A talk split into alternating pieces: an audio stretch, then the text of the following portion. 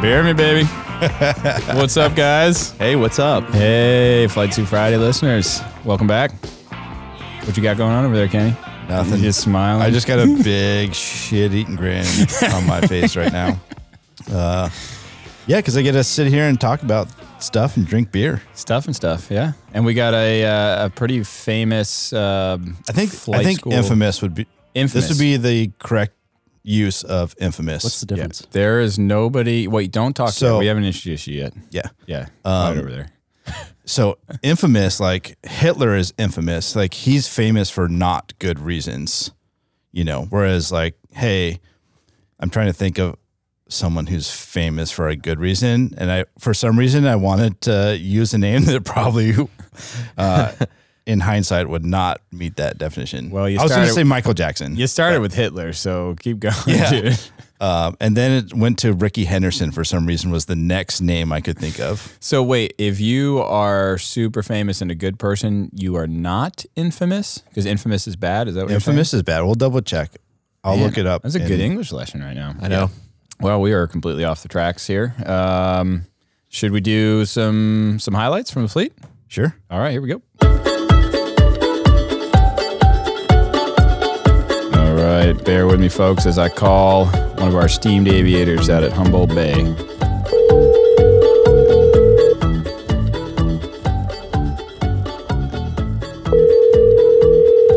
It's not going to pick up.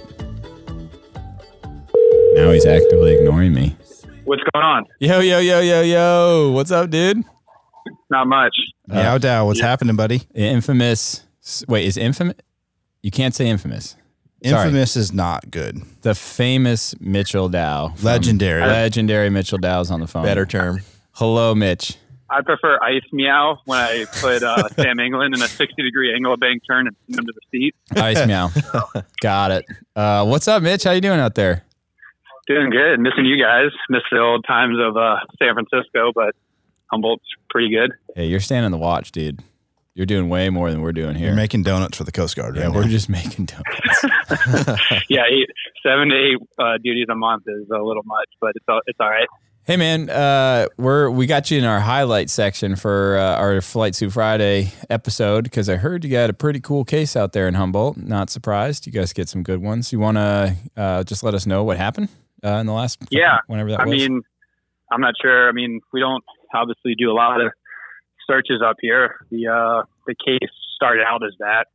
I think it was a we weren't really sure exactly what her age was, but it was a group of three people went uh, mushroom hunting up near a place called Gaskey, which is Classic. about uh, Good start to 30, the about Humboldt 20, Star 20, case. 30 miles inland from Crescent City. Yeah, Are we talking And, about like uh, c- cooking mushrooms, like ones we're gonna eat with food, or we got or Uh, something let's, let's else? just let's call it cooking mushrooms, Okay. as far as I know. I don't think they discriminate. Like, if you find something that has value, you take it. You take it. Got it. Yeah, like I, I don't think it was what's the like truffle mushrooms, right? We go out with like the pig and stuff. I don't think it was quite that, Okay. Okay. but uh, it was apparently they were uh, twenty year mushroom hunters, uh, very, very experienced. very experienced, so experienced that she went out with uh, a pair of jeans, a pink rain jacket, and no cell phone.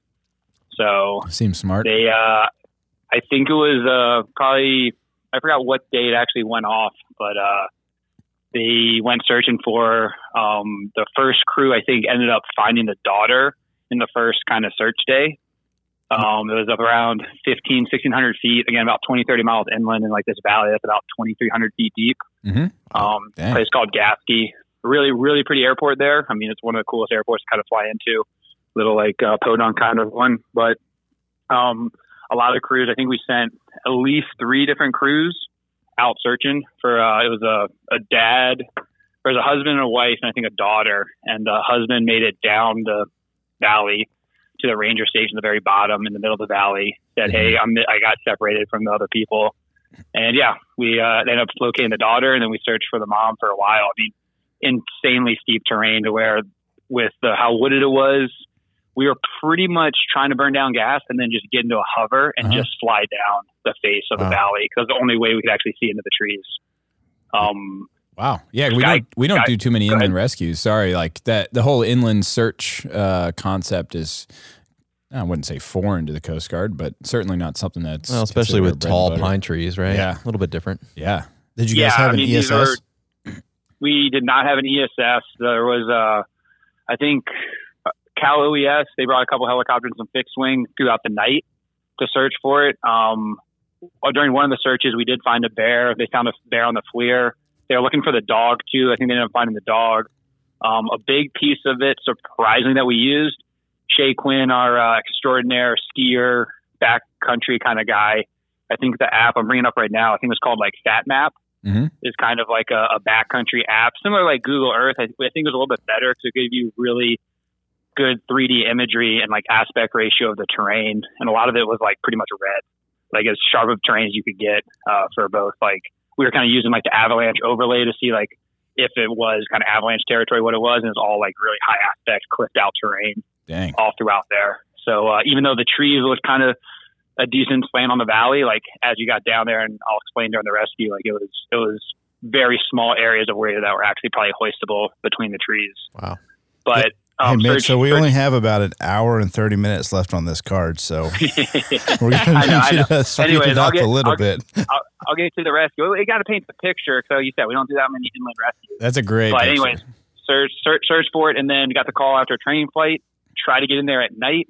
Um, as everybody who's been in San Francisco, Humboldt, North Bend, Astoria knows, tons of fog. We had Mhm. multiple layers of fog. We tried to get in up the 199 through uh, this valley. There's a tunnel that goes through a mountain. We got up to that tunnel, thought we could get through the saddle, and it was just slammed. So we did a UE, ended up doing a UE in the middle of the valley up underneath the cloud layer, got back out, Ugh. tried the Smith River, same thing, went home, tried again at some sunrise, and then uh, got in there. And it was uh, started out about a 240 foot hoist between the trees. Um, we our swimmer kind of disappeared between the canopy. Mhm. So Sam, all your all your AHARS training for the canopy hoisting actually helped quite a bit. nice. Um, stayed. Uh, my flight mech Brittany McDaniel did an awesome job holding me steady. And then the shout out to the swimmers and the uh, their pigtail. Spencer was pretty much yelled something over the radio like, "I don't think you guys can see me, but just keep on coming down, down six more feet, down five more feet." He was just yelling out over the radio uh, to Brittany to kind of continue down as we were kind of just holding a steady hover.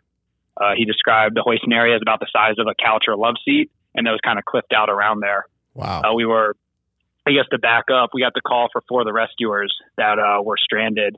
Uh, got clipped out overnight. We tried to get in there. They're hypothermic. Couldn't get in there at night, and did a uh, first light kind of hoist. And uh, to summarize it, grabbed four people out. Two were pretty hypothermic.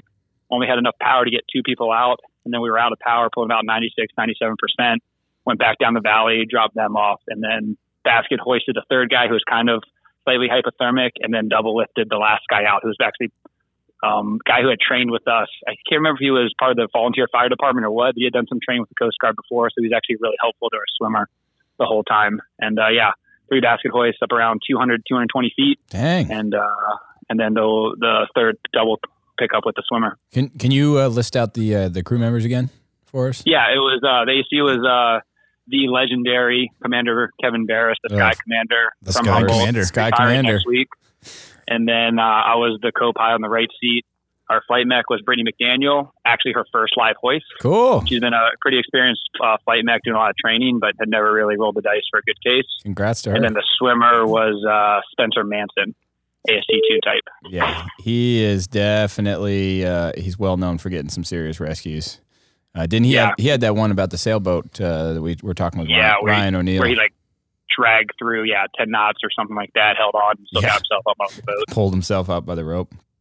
Yeah, Yeah, hey Mitch, he's- I, when you were uh, here for your P course, you were kind of telling me about this case, and um, you said that the flight mech had said a quote on the way back or sit in the wash rack or something that I thought was uh, really cool. What was that?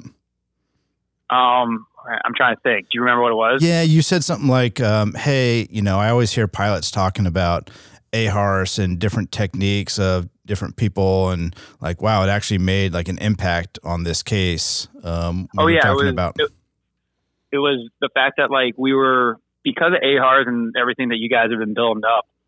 Uh, we've been trying to kind of mimic that, have like a mini AHARS. Our goal is like as people, as you guys get more and more ACs ramped up to AHARs, any AC come back to humble. The fact that we've had, I don't know, just in the last like two or three months alone, we've had three vert service cases, one of them at night. We've had five or six mountain uh, kind of uh, medevac cases. Maybe not quite that many, but quite a few, like all on the Lost Coast, two or three or four up at altitude.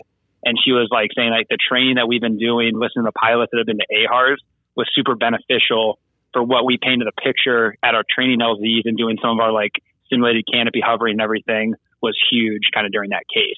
The fact that she, I don't think she had been to AHARS. She hadn't really done this prior to coming to Humboldt, but just the training that we take from AHARS and are trying to bring back to our unit, she says has been absolutely huge and super valuable. Dude, thanks for pumping our tires, man. We do appreciate that. I mean, That's awesome, though. it's worth it. I mean, we- we just did, I don't know, or we just did surf training yesterday and like Heck yeah. six to eight foot surf and it was awesome and everyone was just like we did a lot of ahars stuff of, of the stuff that you guys are teaching from the initial like catenary right away to getting that position and talking about how p- important that is and all the swimmers we've been debriefing with i've been pushing every debrief we do is with arm them we've been doing that i Nice. think that was very rare prior to that but everyone's saying how huge it is we, we pull it down and, and really try to mimic exactly what you guys do in ahars on a weekly basis That's I great. love that. You got any other questions, guys, for Mitch? Hey, Mitch. Um, I, I've always heard Humboldt's a little bit like you guys have some dry spells, but when you get a SAR case, it's usually a big case. Is that true? Yeah, that's we we don't believe in search patterns here. We never have to do search patterns. Okay. So we, we we just normally get uh, uh, a pretty much a direct to the thing, and yeah, when it goes, it goes. Yeah. I mean, Jay Quinn had the night bird surface of a guy clipped out near Willow Creek. Yep. We had this one, in- two two of them up in Gaskey. We get a lot of Lost Coast uh, trail stuff. So yeah, it, when it goes, it goes, and we don't do too many of the Miami three bag searches, which Yeah. is nice. That's awesome, man. Sounds like you guys have a great training program up there, and you guys are doing some great work. Crushing it. Awesome, dude. Well, Mitch, appreciate you uh, jumping on real quick, giving us a, a quick shout out, and uh, congrats to you and your crew. No, we appreciate it. Yeah, you guys are doing awesome stuff. We everyone talks about how good ATC is and AHARS and everything else, and we miss you guys. And yeah, Uh, you're Can you you're gonna get back out make to the me West tear Coast up over then? here, dude. Dude, I am mailing you I mean, I a don't bunch of miss you, bike Sam. pumps, dude. Keep have, pumping, have baby. fun being Euro trash. I'm, I'm, I'll miss the Godfather. So That's great.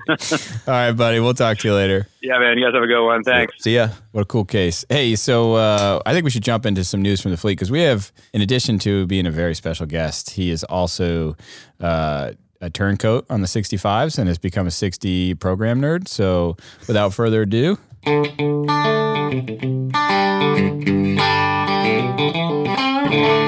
Michael J. Dubinsky, welcome Thanks. to the podcast, dude. So I did want to rewind. So I am infamous. So so I, I get that kind of comparison with Hitler. Is that what you're Um, saying? so I, Wa- was that was that what Oh. that's I was not picking fair. up on? Yeah, Um, I don't know where Kenny was going with that. I think we need to let him figure this one out. yeah, hold on. Let me look this up because I While don't you're- think it's actually. While you're looking up that, uh, let's talk about uh, our beverages for the day. Uh, I'm having another Lord Hobo Boom Sauce. Uh, thank you, Hal, up in uh, Cape Cod. This might be our last one. And you've No, got, I got a, I got a you got a Hal Hal special beer. too. What you the, got? The knockabout. I've had a couple of these and they're Man. they're absolutely delicious. Hal is just a wonderful person. Yeah. What are you drinking there, Doobie? So getting back to the West Coast here, it's my first time having this. So Sierra Nevada juicy little thing.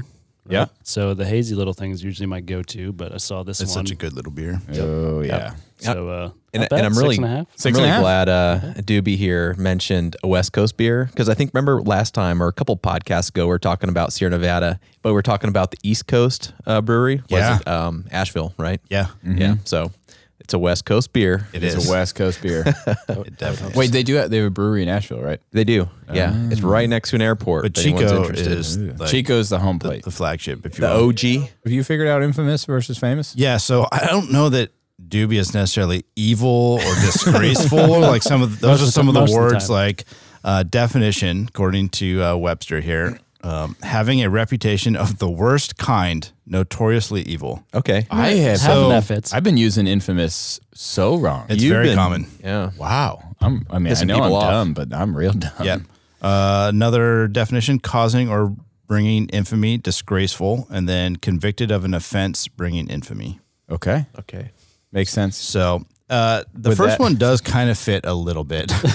Having a reputation of the worst kind, maybe not the incident that we'll talk about, but just Doobie in general. Everybody An loves Doobie. infamous incident. Not a person. He is not currently double fisting hot pockets, which is surprising. Yeah. Um, but really, uh, Doobie, news for the fleet. you are like really in depth uh, working with 931 with uh, 60. What, uh, where do you call your job? 60 program? So the 60 acquisition program. 60 acquisition program. Are you part of the uh, a, a? Yeah, what does that mean in English? What's the? Uh, What does that mean? What does what mean in English? like your job. are you APAC? Just tell us so so what think you of the do acquisition around here. program as as the group that is bringing the transition to the fleet, right? So the the Coast Guard fleet i- is is into the future becoming an H60 fleet. Can I ask a sarcastic question? Are you guys always feeling like you're 10 years behind where you should be in acquisitions? I mean, sometimes it depends on what you're talking about, right? So Okay. maybe 10 years behind where we would like to be planning wise sometimes. Like we wish we had a little more time and, and could be a little further out than Yeah. we are. But Where are we with the 60s, dude? so H60 is coming to uh, Ventura area near you next year, right? All right. Ooh, nice. Nice.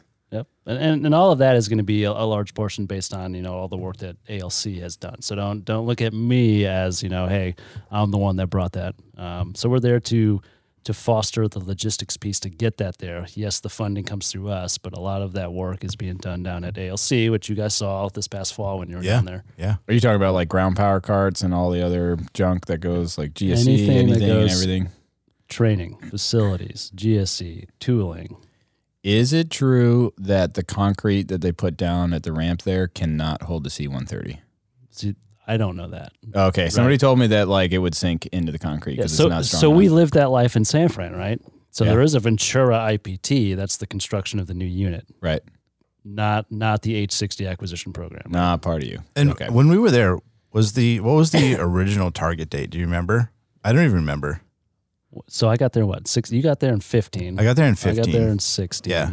2021, wasn't it? I think so. I want to keep saying that that's the date I thought when I showed up. as- Oh, no. I thought it was like 2021. 2018 or something. I thought it was going to be while we were there. The original target date for what? for the opening, of the Point goo. Magoo. Okay, just the opening, not a 60 unit, but just opening, sending 65s there. new air station. Gotcha. Like building new, New air hangar. station. Okay. Yeah. Um, as far as 60 program growth, what are the next five? Like, can you, I can't say the next five. I can say the next three. could you predict the next or say the next three and predict the next two? What you think we're, would I be? think 7 Eleven could. Okay. Right? So that's all based on hey, we're going to the easy places first, the places that don't need as much infrastructure upgrades um, that can support So where are we the going? size of the 60. What we do know is hey, Ventura 24, Kodiak 25. And, and when I say Kodiak, that's hey, that's all Pat off, Kodiak on. Uh, and Mm. Enjoy Miami, the shipboard deployment 60s, Miami in 26. Miami in 26. Wow, that's coming up. What, what do you think would be next? Too, too tough to tell, right? tough So to 27 is ideally when we double production, right? So that's the first year we bring eight aircraft online. So that's can notionally be two air stations. Um, there's so right gonna now be, we're doing four a year. Yep. Okay. Gotcha.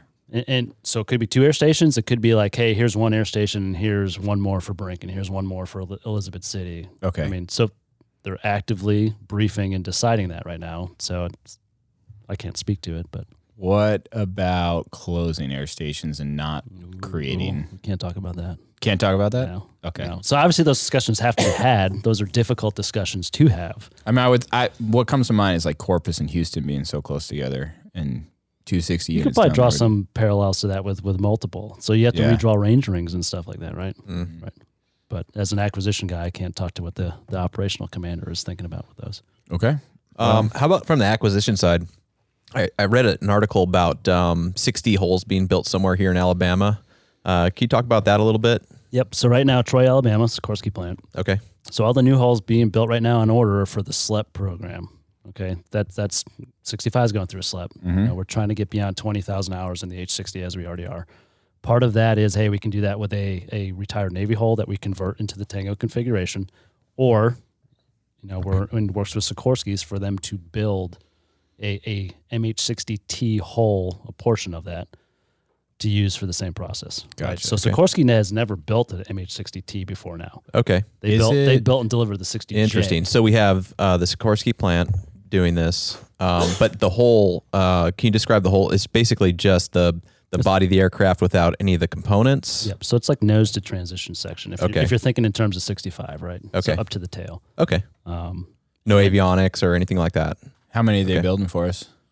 right now we have 42 on order. Okay. And then how big is the fleet going to be when we're done with this whole transition? So initially, we're talking notional size of 127. Now, what that Okay. number gets you is like the flight hour capacity equivalent of what we have going on right now. So you have 98 65s. Obviously, not all those are operational. We have 48 H60s. Not all of those are operational because you have PDM going on. But Right. 127 H60s would equal the flight hour equivalency of what we have right now. Would there be a pilot reduction um, with because you know there's a lot of units that might only need 360s for uh, the amount of SAR coverage that they have instead of the normal whatever four or five 65s. So the overall delta is a positive. We would need more of, of More Mm-hmm. pilots. and a lot more maintainers, uh, just based on how they're they're currently staffed. So each H sixty, think there's five pilots involved in that. Yeah. sixty five typically has four. Oh, okay. I Yeah. didn't know that. I didn't know that either. And then for the on the maintainer side, uh, requires more maintainers per aircraft than a 65 does. Yep. Okay. And I don't recall what the sixty five has. I, I always think that sixty five is like eleven bodies, Yeah. and H sixty I believe is is up to. If I had to take a guess, sixteen. Okay. Sounds right. But a guess that's the disclaimer there. I like that.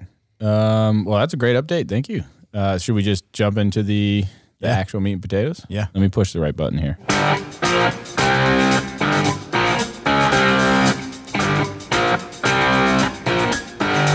All right, Doobie, welcome back, dude. This is not your first time on Flight Suit Friday. Yeah, the last time was kind of a We did cold call you, didn't we? He was on the cold call episode, which I, th- everyone I think loved. Ryan did the best on that episode. oh yeah. Oh, besides Johnny, but I couldn't understand half what he said. Well, It we, was all- could, it was we all couldn't bleeped hear out. what he said. Yeah, we had to believe out a lot.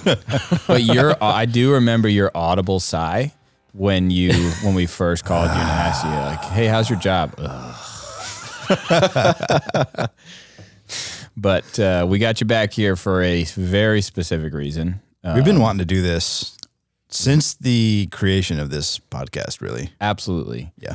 um, there are a lot of people out there uh, in Coast Guard aviation, and I would say in any naval aviation, who have gone through flight school, specifically doing primary up at Whiting Field, that have heard the tale of somebody trying to bail out of an aircraft and not being able to and failing miserably. and failing miserably, um, which you turn out to be that person. Is that I correct? am that person. Like, I wonder how many people are telling that story and just filling in some, like, oh, there was this one guy.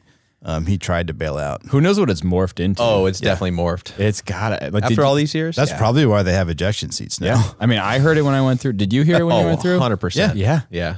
Unbelievable. Um, all right. Well, let's let's have some background. When did you when did you go through flight school? When did this happen? So, flight school I showed up in I think June of tw- two thousand nine.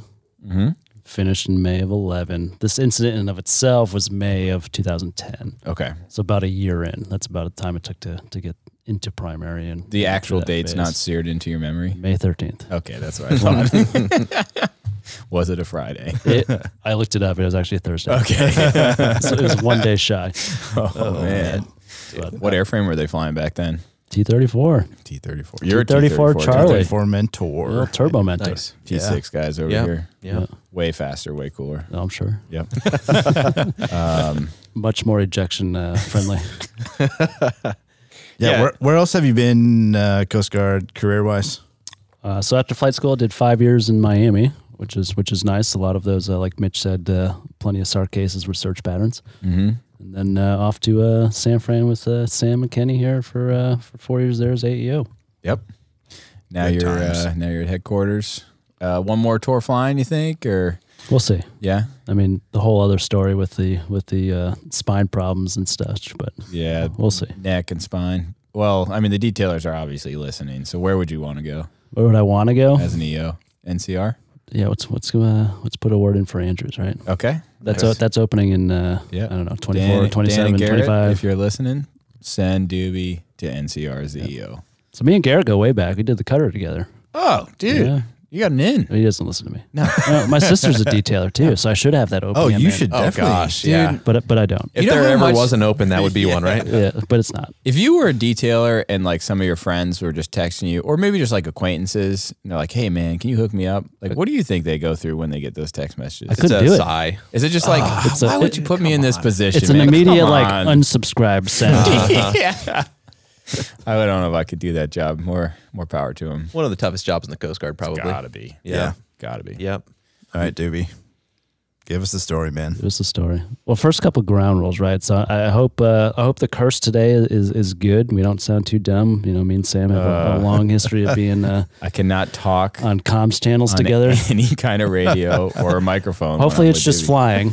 We'll Uh, find we're that gonna out see. soon. I, I think I already tripped over myself a few times. Yeah, it's fine. But uh, I, I do appreciate Kenny. So, so the first time I had to tell this in front of a large group, I, I have a feeling Kenny had something to do with that, right? Oh, so boy. I finished primary and went down to to Berinken T, TDY for a bit. By the way, great ward room there, and I think that's a, a common thing with Kenny here. Mm-hmm. Uh, between Kenny and Dusty Williams, Ryan uh, Ramos, George Mm-hmm. Matthews, but uh, I got to tell the story for their ward room, which was which was special. I wasn't expecting that uh, for Captain Bubulus at the time. Yeah. having to listen into that. So the, the ancient air lord has uh, Yes, has ancient heard air lord, this As he would like story to be himself. called. Not anymore, right? Didn't you retire? No, I'm way off. Sorry, oh sir. man. He's not gonna listen. but I think every unit I've been to, like the f- day one, I've had to tell the story. Um, so if it wasn't Kenny, it's one of his you know close henchmen, like Pom Pom in Miami. day one guy, and I was texting Pom Pom last night for Yeah. the first time in a while, but he he uh, he made me tell the story there too. But Mm-hmm. Yeah. but uh, so first and uh, foremost, so so general rule Here we go. of telling the story. So at least a beer has to be in hand. Okay. Nice. Uh, Check. wh- Which check. Check. right? Uh, which I think we did on most of the the units I was in, at least. The second one was is if uh, if it's available, which it is today. I I do like to, to commemorate the uh, the evening I, I had after this experience with a with a little bit of Jack Daniels. Now I'll say that I'm going to drink a lot less uh, right now than than my I actual believe wish. it. Uh, but I'll take the. Uh, this will probably take me like 20 seconds to take, but I'll take a pause to do it. I mean, we can Okay. pause. We put some elevator music in right here. Chuck, cue the elevator music, please.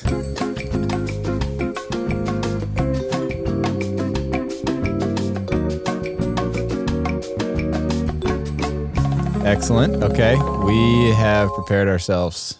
Shot of Jack, beer in hand. I hope any of our listeners. uh, I love please- the ground rules. please follow there's suit. Mm-hmm. serious ground rules. to If you this. are going to listen to what happens next, please put a beer in your hand. Run to the cabinet, grab some Jack. There we go. And, and I will say, before I start the story, I will say that I, I think it's important to talk about. So my way of, of coping through this was was the comedy after the fact, right? Uh, obviously, a traumatizing event for anyone, uh, and we'll get that to the the end part of the story of the things I did in the weeks and days following. Okay. uh, which which probably some of them weren't smart, but, uh, but if you know me, that that makes sense. But uh, so so there I am, JG at the time, going up for my first aerobatics solo, right? Uh-huh. Um, a- and I remember doing my first solo period, going up there flying, like, what the hell am I going to do up here, right?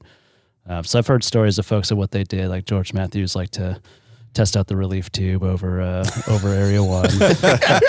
Some people like to uh, you know open the canopy and put their oxygen mask on and sit there breathing. I mean, so so T thirty four. I mean, we, we stayed down low compared to the T six guys, but Oh, yeah. um, so I ended up going up to area two, right? Um, and I was like, hey, what, what am I going to do up here?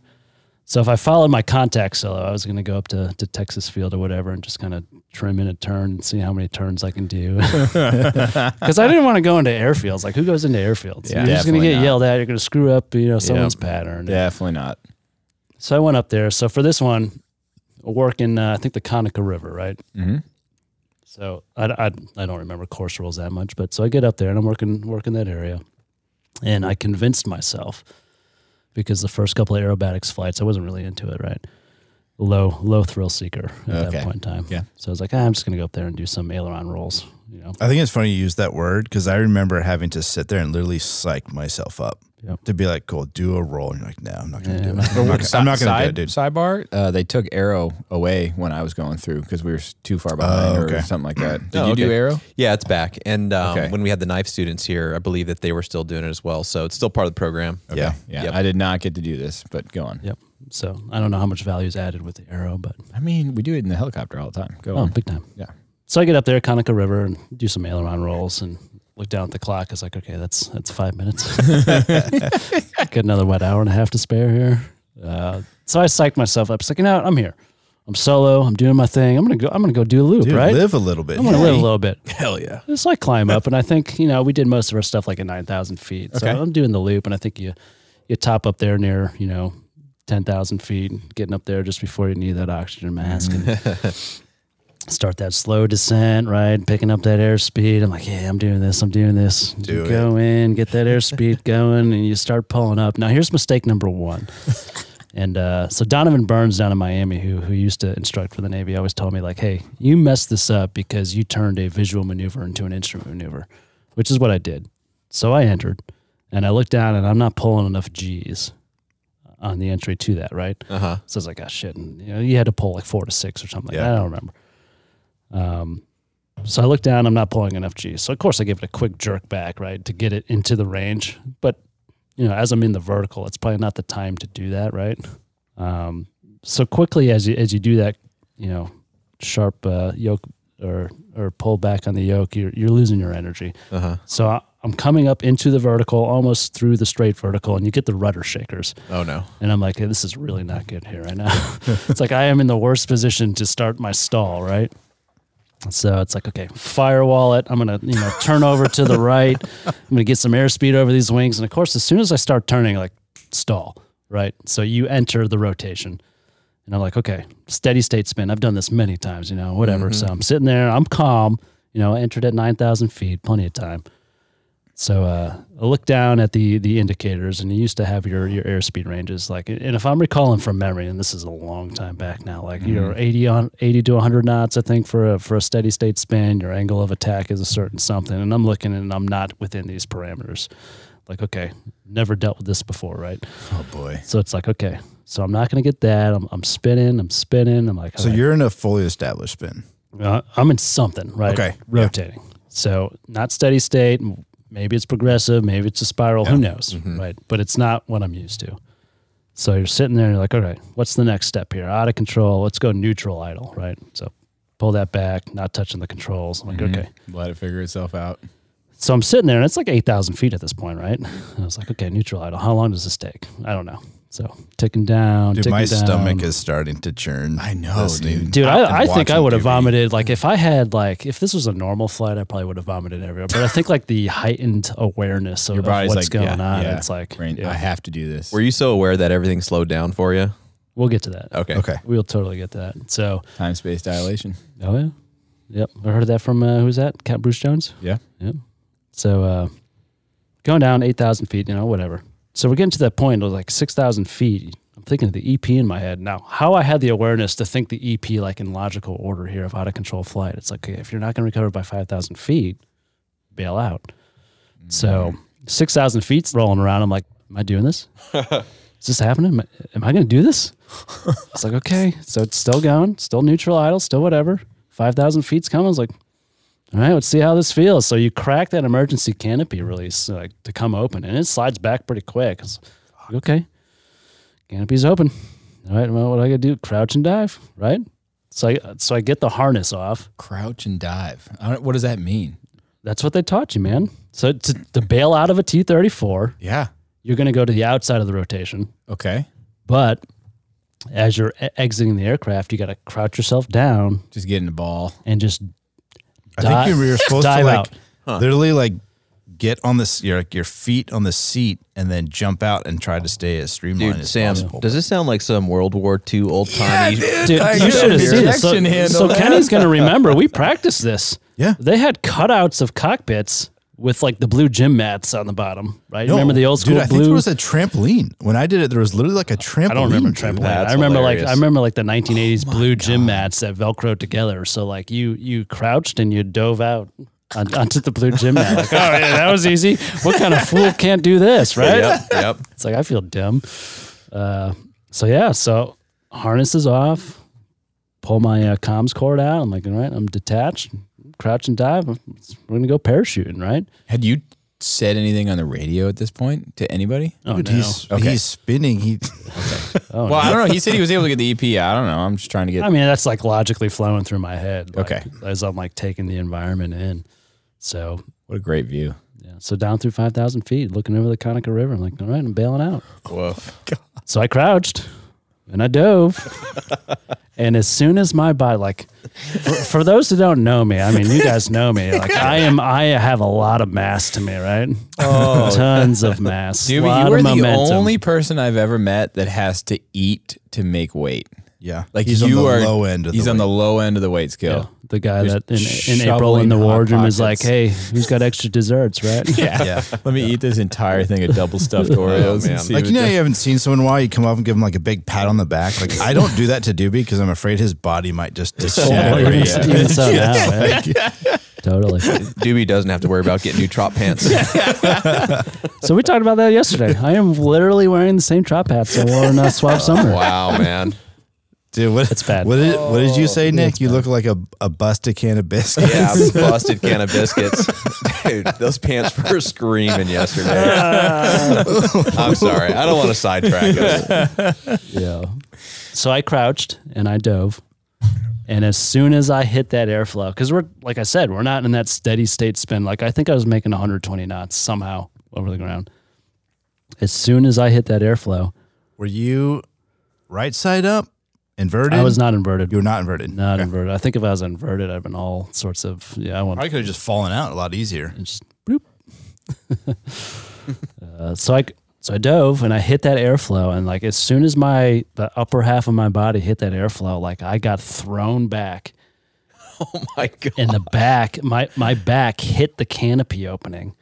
So I was like, for those listening, like picture like my right upper sh- I dove to the left, my right upper shoulder down to my left hip was what was outside of the aircraft, right? Wow. and my left like I hit my left arm got thrown back, which is one of my two surgically repaired shoulders.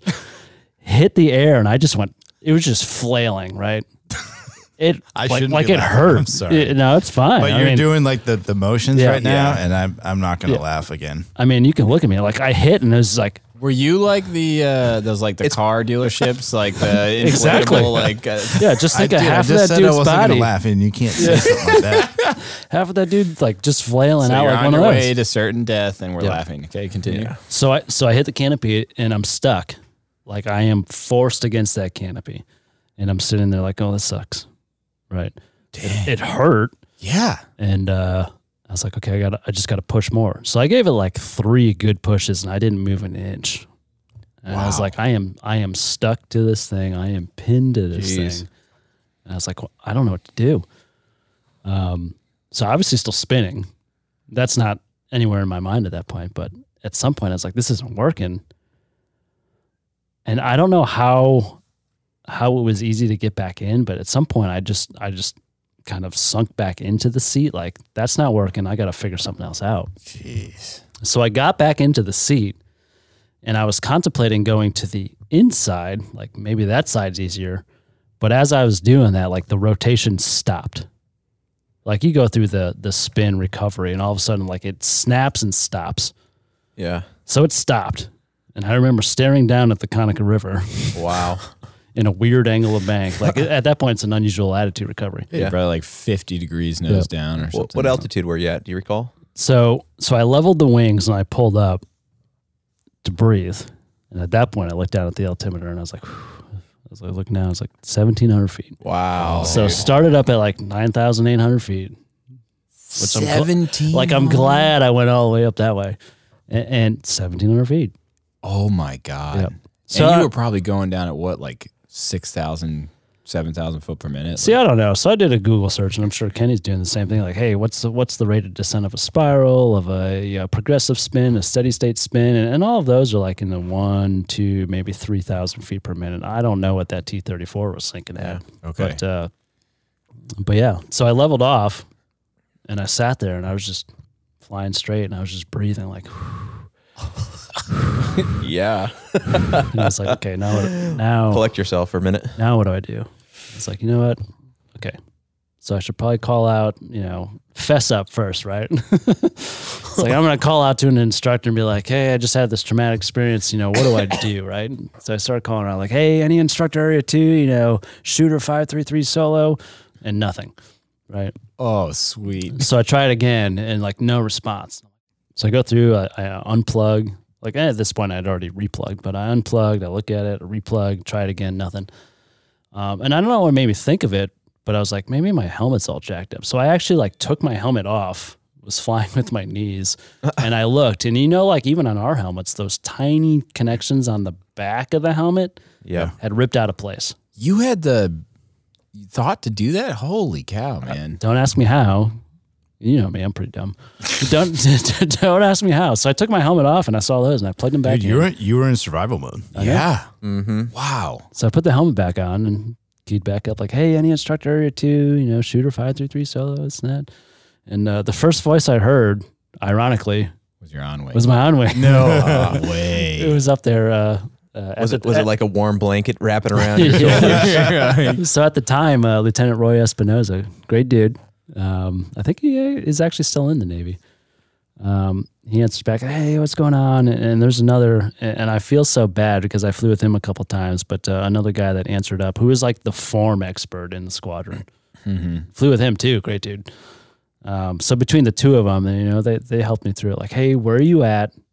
What happened? What are you doing?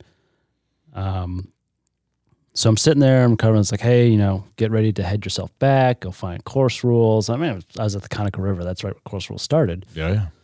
Um, and then the other guy, and like I said, I apologize. 'cause the guy was great. Um, he's like, hey, I'm gonna, I'm gonna come find you. Poor guy was on, was doing a check ride for a student for his solo. so that dude's event got interrupted. He's gonna come meet up with me, farm up on me, you know, to follow me in, right? Yeah. So uh, flying around, intercept course rules. He's coming from I don't know Evergreen, Bruton, whatever is up there. He's not too far away. Yeah. Um, and I was like, hey, you know, what do I do? He's like, he's like, contact Pensacola Approach, declare an emergency, right? So someone checking in on course rules, like, hey, shooter five three three solo, checking in on course rules, but also declaring an emergency. I didn't know how to declare an emergency. Like, I've done it like ten times since, but I don't know how to declare an emergency at that point in time. And I'm like, uh, what's your malfunction? And I was like, uh, out of control flight.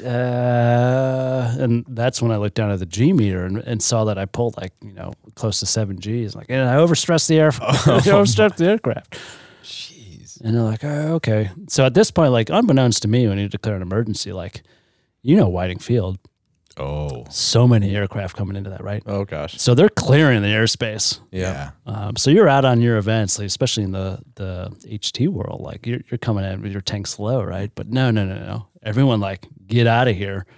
This guy's coming in. They should be though. I was like, "Uh, you just "I'm had that the guy." most traumatic experience that any flight student has ever had. But I don't think that, and they obviously don't know the half of it at that point. Like, oh yeah, you overstressed the aircraft. He's coming in. Yeah. So uh, the instructor forms up on me, and at that point, I'm just flying. He's like, "Okay, slow down." He's like, "You're gonna lower your gear, but before you do that, be ready because you obviously don't know what structurally happened to that Yeah. aircraft, right?" Right. He's like, "If you lower your gear and you lose control, like you got to jump out." And I'm like, "I'm going through this again." Oh my gosh. yeah, I was like, I, so I'm mentally preparing, like, like ready to touch the gear handle. Like, I don't know. Dang. So I lower the gear and nothing happened. But but he's there formed up on me, like l- looking like, hey, looks like the gear came down normal. You're looking good, you know, whatever. At that point, he's talking to like the on the base frequency.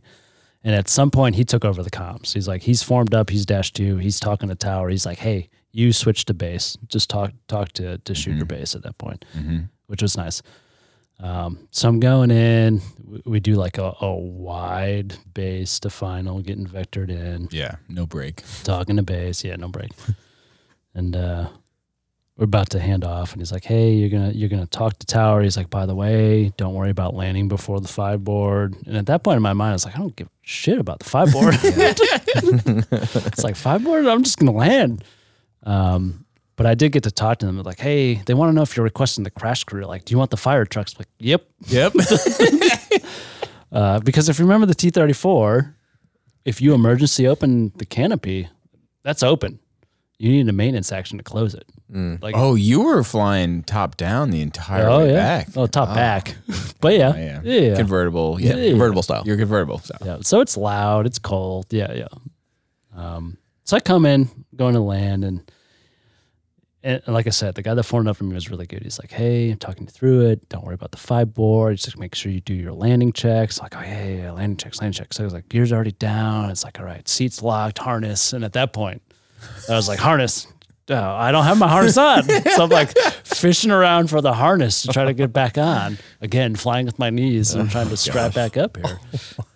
And uh, and and like I said, they cleared the airspace. They put me in for like an eight mile final. It's like the longest final, and I'm flying as slow as you can possibly fly. Right? It's like, ah, this is taking forever. So, uh, so I take it in and I land well before the five board. Probably the best landing I ever had. Uh, and, and I taxied off, and, and the fire trucks surround me. And that was like the one negative feedback I had for him, right? Yeah. So I taxi off, and the fire trucks surround me, and I'm sitting there, and my canopy's stuck open, and the fire trucks won't move, and I'm talking to ground. I'm like, "Hey, I'd like to taxi my line." They're like, "Yeah, hold position," and they made me hold there for like ten to fifteen minutes. Really? And meanwhile, your canopy's open, so I'm sitting there just breathing in straight exhaust, Oh, yeah. and it literally took me calling ground, going, "Hey, I'm gonna pass out if you don't let me taxi to my line right now." No way. Really? Yeah, You said Because- that to him? because I think at that point they're just like, we don't know what to do. Uh, he's under control. Like I probably should have just asked to shut down there, Yeah. but I was like, I like I need something. I need to move because I'm gonna pass out Yeah. because it's bad. Uh, and they finally cleared me, so I went taxi to my line.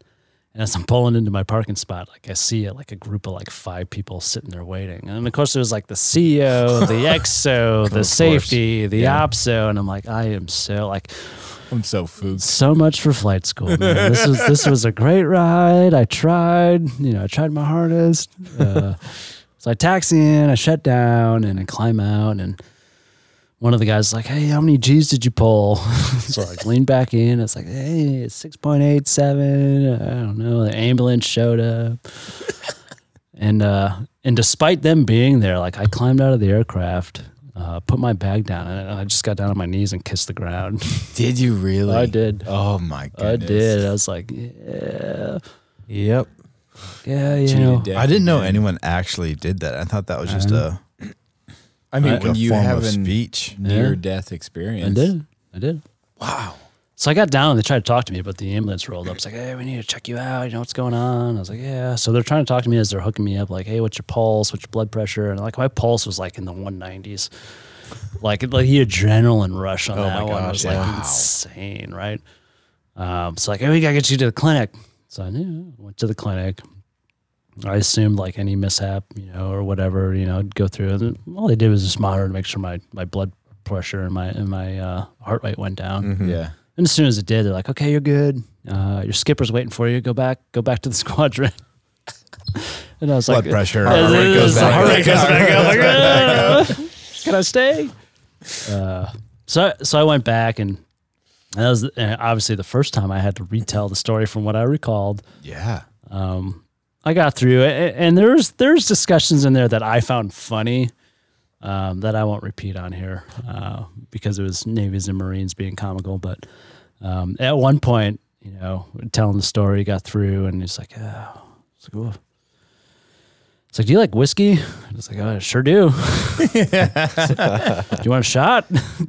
sure. Yeah. Uh, eh, eh, I mean, it, w- it went a little different than that because I was scared talking to commanders and 04s at Of that course. point. Oh, like for they're sure, all dude. sitting there, like so they honestly, like in, in hindsight, wanted to like make sure I was okay, but at the same time, I was sitting there like they they want to kick me out. Like, Yeah. I mean, that's the mentality of Mm-hmm. It's flight like, I'm school. so you're, done. you're worried all the Yeah. time that you're going to get the axe. Yep. But at that point, they turned into real human beings. And and, We're and I actually and I concerned. appreciated that, and that'll come more back into the story too of, of Yeah. the after stuff. But man, D- I, I have heard you tell this story a couple times now, and it's always the same reaction. yep. Like, holy crap. So you're talking about getting checked out by medical, right? So I told you, I you know, I hit that canopy and I was flinging, but that bruise that ended up on my back and the shape of that canopy railing was there for like three weeks. Really? Like I hit that thing hard, and I was surprised that my shoulder didn't like all of a sudden like, oh yeah, you're repaired, but I'm gonna come right back out again. First question Do you think that your flailing body is what corrected the aircraft in its spin that So- it couldn't get out of? so that was part of the conversation, right? So Uh, so Gene McGinnis was a retired recall uh, uh, Coast Guard pilot that that worked in VT6, and, and he was kind of one of their safety folks. And and at the end of it all, I was like, hey, did anything ever come of this? Like they filed like what they call a, a has rep, as opposed to a mishap. Um, and, and whoever responds to that was like, you know, we find this interesting that and there, there may be a possibility that your part of the body that was hanging out of the aircraft you know might have acted like a, a second strake or, or whatever that would have helped stop the rotation um, but the 34 program's dying so we're not going to look into that right but in my mind i was like oh, that's interesting i mean i may have saved myself just like, acting as an extra rudder or strake or whatever it was on the aircraft that helped me stop the rotation by being on that side but uh, Dang. Yeah. God dang, that's crazy. So were, th- was a T thirty seven? Does it have any of those properties where it will rewrite itself, um, like a Cessna, yeah for so example? yeah so the t-34 has the strakes Okay, and those are on the back end, like at the fuselage near the tail, and those supposedly were the the That's it. control surfaces that that helped with the spin recoveries, okay, and hence the neutral idle and whatever. yeah. Um, What did we used to do? Neutral idle in the T6? Oh boy, I think so. And then of course opposite pedal, opposite rudder, right? Well, yeah. And then I forgot all that. And then I felt like he jammed in a lot of power at some point. jammed in some power. Ugh, a little fuzzy on the old T six. Uh, Same. not, not a 65 maneuver. Line. eject, though. eject, eject, Got Eject, it. eject, eject. So, so so I got out of their office right, and drove Did you, have, home. did you uh, have a little whiskey? so I drove home, and on the way I s- stopped. But did at- you have whiskey? I s- I Did did. you? I Okay. did. yeah. It's Turkey Hill. It wasn't that good. Okay. Mm. I don't, I don't like Turkey Hill.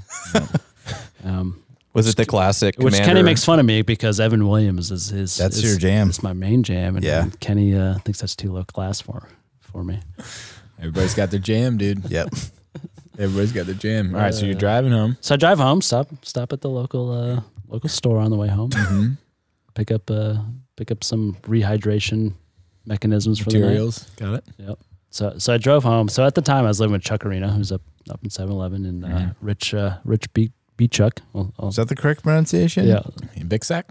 I think it's Yeah.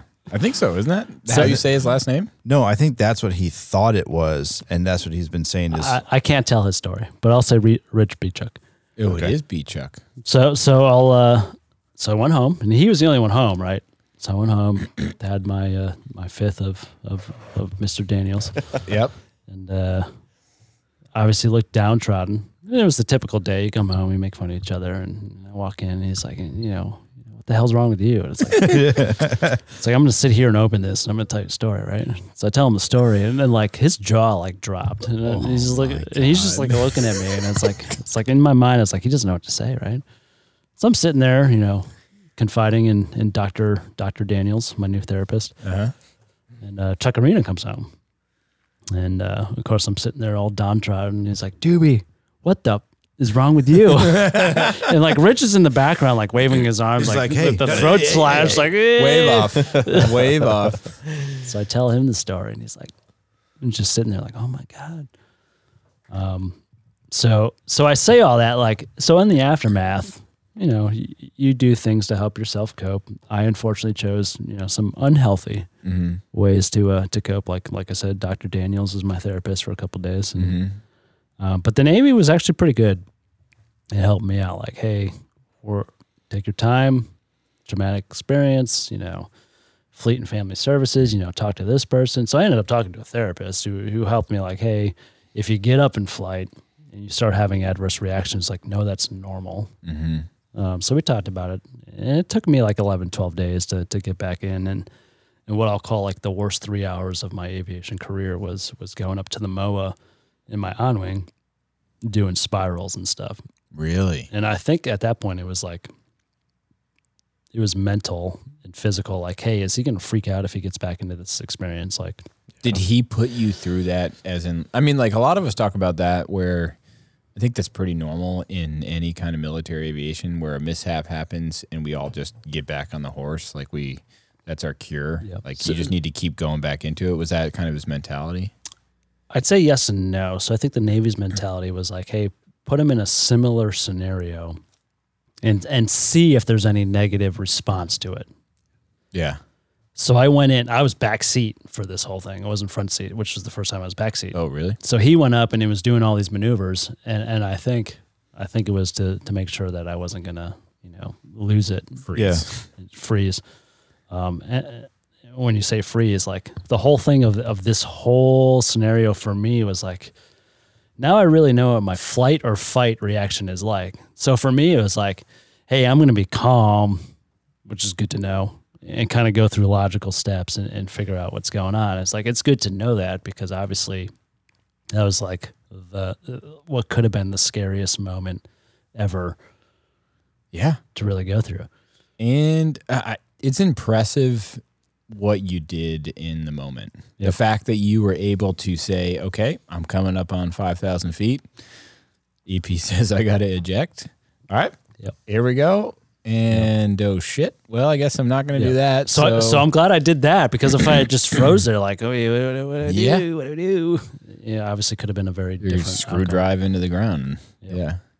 Um, now, in hindsight, had I had more mass and could have gotten out of the aircraft, um, I'm glad I was able to to get back in the aircraft and, and, and land afterwards. But like they tell you when you're doing those parachute falls and stuff in API, like, hey, these parachutes are minimally rated. Like you're gonna use them, but when you land, you're gonna break both your legs like crazy. you are not gonna be in good shape at all. It's like, oh, at that point, I was like, I'm kind of glad I didn't get out there because I, you know, would have been like I wonder what the, the Deformed. uh, statistic is for bailouts of the T 34 in the history of Navy flight school. Because, I mean, it comes to mind that one that uh, there was an instructor and student that bailed in Corpus, outside of Corpus, wasn't there? that was the bird one, right? Yeah, and the Coast Guard came and picked him up. Yeah. Yeah. Doobie. That was awesome. Did you? You're in that spin or spiral, whatever it was. Um, before you're like, oh man, I got to bail out. Did you mentally process like this is how I die? Yes. Yeah. Yeah. Did you really? So I mean, that's like, that's the, the the dark portion of the story, right? Yeah. So as you're sitting there spinning, and especially when I climbed back in the aircraft, right? So that was my moment as I was contemplating going to the other side, um, and it, it it's somewhat t- tough to talk about. Like you're sitting there going, thinking to yourself, like, who is this going to hurt the most, Yeah. right? That's what went through your head. It, and Yeah. I'm choking up right now. It's like I knew it was going to hurt the most, right? Yeah. Yeah. Oh, man. It's like who who is this going to hurt the most? Like you know, I tried. It turns out it was just the aircraft because you pulled seven Gs. yeah. Thank God. Thank God. Oh, my God. Do you ever But- dream about it or think about it? No, I, I'd say in like the the weeks and months that followed, uh, maybe a couple times. Um, like I said, I I didn't necessarily respond the greatest, and and you know, I think you responded pretty normal. no, no, no, like like after the fact, right? So so what you do, like I didn't fly for eleven days, so that was a lot of downtime, right? And that's a lot of time that you're doing very, I'd say, unhealthy stuff, and, and maybe drinking more more things than you, than you should. But um, luckily, I had I had obviously a great network, great friends there to support me. Like, hey, is you know. how you doing? What- Yeah. What's up? Um, I magically had had some weddings to to go home to, um, which was part of that time off. But um, like I said, not the healthiest drinking around. And, yeah. Yeah. went to some weddings at, in my hometown, and of course, I came home from the wedding one night, and, and that's the time I was like, "This is the perfect time to tell my parents about this story." Uh, You know, at one o'clock in the morning, as I'm, as I'm hammered. Uh, yeah. How did that go? Oh, it was great. I mean, not a not a, uh, a dry eye in the place, right? Sure. oh my god. I feel like my dad can handle those stories. My mom I don't. cannot. I don't tell my mom. Yeah. Like dad. Dads are kind of like Yeah. can kind of shake the head and be like, All right. okay, Yeah. thanks, son. um, h- how do you think like looking back on that? Um, you know, aviation is a crazy industry. Um, Yep. like you're not going to be the the last person that is going to have some story like this. Like, how would you? recommend or like hey you have a friend or someone at your in your wardrobe goes through maybe not as harrowing as this one but something that shakes someone up something that makes them think of like holy crap i thought i was going to die tonight and and have that emotion like how do you help someone and So- it's going to be different you know per person but so it made me really open my eyes to the whole schism construct, right? So, like I said, the Navy got me to the the Fleet and Family Services person at that point. But the Coast Guard does a lot with the schism program. Um, But the system program doesn't work unless you like engage, right? Um, so that's my main message. Like, hey, if, if something happens to you, and, I, and I've actually had pilots I've known at air stations that had something, whether it's significant or not, like some sort of you know malfunction, whether it's a Coast Guard aircraft or personal aircraft, that have called me like, "Hey, this really freaked me out. You know, what did you do?" And and I always say like, step one, like, "Hey, alcohol's not not the answer." um, Yeah. but it is very important to talk about because that's the only way that helps you kind of understand what happened and to move on from that, right? Um, so that's my biggest plug i- is, that hey, take the right actions because at the time, you know, a 24 year old, I think I was at the time and operating under the Navy, like you don't- you don't know what's going on. No. Oh. And I mean, in general, we were, we'll just say we were having a very good time when we were in flight Enjoying school. life. If we weren't flying life. or within 12 hours, Yeah. Yeah, we were having a good time. Yep. Maximize. yeah. but I think it's important too, like find the people that you're comfortable talking to. Like for you, I, I'm assuming that talking to your roommates and talking to the other support structure around you that were probably other flight students was Yep. pretty helpful. Yep. You know, and I mean, i- yes and no. Close friends, yes. okay. Uh, I felt like in the next two months walking around, like any room I walked into, like I felt like everyone like looked at you and then like turned and whispered, and you're like, okay, yeah, Yeah, I'm that's I'm, the th- guy. I'm that guy. yeah, that's that's not fun. Yeah, It, it is what it is. Um, so so fortunate story for me. So that happened like two days later. Like uh, Vice Admiral Courier visited Pensacola, delivered a good speech, but same thing. I walked into that room and everyone's looking at me like, yeah, okay, great. And afterwards, I had to talk to uh, Captain Berghorn at the time. I think he's still working at Pensacola. Yep. Uh, so he wanted to hear the story, and uh, but I say like, fortunately for me, it's like, hey, that was literally the same week as like fixed wing rotor wing selections. Really? And for me, it was kind of like a joke, like, "Hey, I Mm-hmm. really want rotary wing because I think I've proven I can't fly planes." Right? but in hindsight, like obviously, rotary wing, in my opinion, no offense to fixed wing, rotary wing is is probably a little more difficult to fly. yeah. Um, but I was like, yeah, in, in my remarks, like, please select me for rotary wing. I am not good at flying the planes. Uh, It's very and this was coming out of like the Petit Picks, uh, Yeah. Oh, yeah. the Petit Picks. I don't know if we've talked about that on the podcast, but wow. yeah, yeah. Wait, the pettit picks? The Pettit picks. Yeah. So when I got there, Captain Pettit was was retiring two months later. Prime, Primetime Pettit. time Pettit. He was Siglo at the time. Yep. Yeah. So Okay. y- now the assignment process when you're leaving flight school is, is very different. Um, back then, uh, I think it was literally he just picked who was going where. And really? you know, this may not be true, but Yeah. that's what it seemed That's like. what it felt like. That's what it felt like. And so imagine um, every, it would be like an assignment day. I think it's kind of like what you guys do at the academy Yeah. um, and there would they'd look to see who the uh, billets are, and they'd see who we got winging, you know. And he would call you up, and he'd make your family go stand up at the front of the room, and they'd start putting patches up in the on a PowerPoint. Really? And they just start taking them away, and it was so bad. There was the year that I I got assigned. It was so bad. He would he would be like, "Oh yeah, here's a podium. Here's some tissues. You guys are gonna need it." And there's literally, I'm not kidding, dude. There were literally just spouses like looking back and seeing where they were going, just straight tears, like waterfall of tears, crying in front Oh my of God. 200 coasties. And I'd be like, "Cool, next, Pettit picks. Pettit picks." That's a serious. Oh my goodness. What did the patch say? I forget what the patch said. It- I think it was just the airstay patches, you know. Oh, he had some nicknames. no, no, no. There was like a Sigla patch associated. Oh, there with him, was, right? there was, What was yeah. it?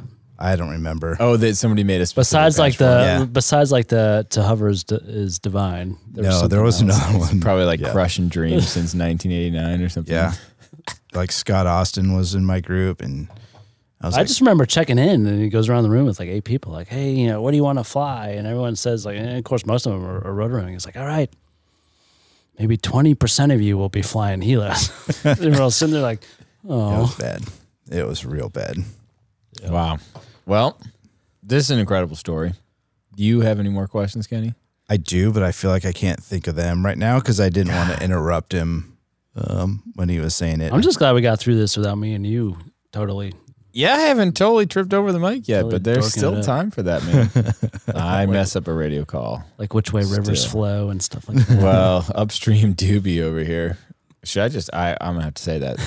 All right, so Doobie and I. This is totally sidetracked, but Doobie and I in a Starcase, we're heading up to Sacramento. no, it's okay. This is public affairs. Sorry, yeah, that's right. Public affairs. All right. Well, even- I, I not even as backtracked, important. backtracked. Not that important. And so the Sacramento River goes right through downtown, and uh, naturally rivers flow out to the ocean. Um, so the river only flows one direction. There are tides in this river, but Doobie like calls down to the uh, Coast Guard small boat, or maybe it was the Coast Guard I think it's auxiliary. auxiliary. Yeah. yeah, he's like, yeah. So uh, Doing a star demo. doing a SAR demo. Hey, like, what are the currents doing? And like, they're like, yeah, it's like four knots. Uh, and he's like, is that upstream or downstream? And I, and I, like, they, they didn't really get him asking that question. They're like, say again, six, five, five, eight. And I was like, Doobie, do not answer that. Do not answer that radio call, dude. Yeah. So, uh, affectionately known as upstream, uh, Doobie does not know that rivers flow in one direction. Sticker still. There's probably so many doobie stories. sticker still on my There's helmet. a lot of Doobie stories. I, I'll, I'm going to say one Okay. doobie story too. So me and Doobie are flying. We're in San Francisco. Like we're on our way out for like an RT4. So we depart. Is this the gearbox story? we go up. We're at like Hunter's Point, which is like seven miles. Not even. and uh, yeah, not even. And we get the gearbox chip enunciation on the WCA panel. We're both IPs at the time, mi- mi- mind you. Yep. Okay. And so we go like, I am like, hey, there. And he's like, yeah, we got to scroll over. So we scroll over. There's nothing there, you know. So the for non 65 people, it'll typically tell you, hey, tail gearbox or main gearbox, you know. Mhm. And so I was like, all right, well, let's start turning back. And and Doobie was like, dude, we probably have both. Like we we probably need to like go set it down. We should probably ditch. I'm like, hey, dude, little quick. I didn't say ditch. Hey, I was like, little quick to bail out, are we? Like, Yeah. let's just like, hey, maybe we could just like slow down to ninety His door, knots. meanwhile, has already been detached. It's I behind. look, I look over and his, his little body's flailing in the slipstream of the 65. Already invaded, uh, inflated my vest. Yeah, so all we did is we just flew back at 90 knots and, and landed. But So I appreciate that portion of the story, but what really happened was it's like there was an indication, and, and it told us which gearbox had the had the chip, and I was like, I'm ready. Uh, I think we need to uh, come back to uh, to idle on this one, and he's like, Oh, "For- that- he's like for what? that's I what was it like for the was. chip. He's You were like, it's a gearbox, dude, not an engine. That's, that's the real story. Okay. and I felt so dumb. I was like, man. "Oh, my God." Hey, there's none of us that aren't quick to react sometimes, especially when an emergency happens. Yep. Man, that's crazy. Oh, Uh, Doobie, thank you so much for being willing to tell this story. There are a lot of people out here that have heard this story uh, secondhand from other people, and they're like, "Yeah, there's some guy who like tried to bail out and he couldn't." And to actually get what happened from you is just awesome. Yep. D- remember, I was not walking the wing. I've heard that that variation. Okay, you never walked the Never walked the wing. Okay. But no, I You're appreciate it. hanging on just by your toes, Yeah. you know? Like, Yeah. I still get that every now and then. Like someone else will come up to me like, "Oh yeah, I heard your story." And like, "How did you hear that?" Everybody hears it, dude. Everyone now knows it's it. now it's chronicled. Yeah, I've been thinking here like the last 10 minutes I've been trying to like think of words of like thank you for telling this story and like kind of being vulnerable a little bit and No, it's fine. I, I, I'm used to like I yeah, but I'm just over promising and under delivering. No, no, I I think it's uh quite the opposite. Like that was an incredible story to hear and I think it's just part of this aviation culture that we have, right? Of um people good friends sitting down and like talking about um something that happened and it's not always easy and there are stressful times and we know that in the future like you're going to be faced with something difficult and you might think you're going to die um, and yeah we laugh and we ridicule each other and that's just dude it just embodies who we are as a aviation culture specifically within the coast guard and it just makes me very proud so yeah man thanks for sharing the story With that, man, that's awesome. Thanks, Doobie. We say goodbye, but never let go. We live, we die, 'cause you can't save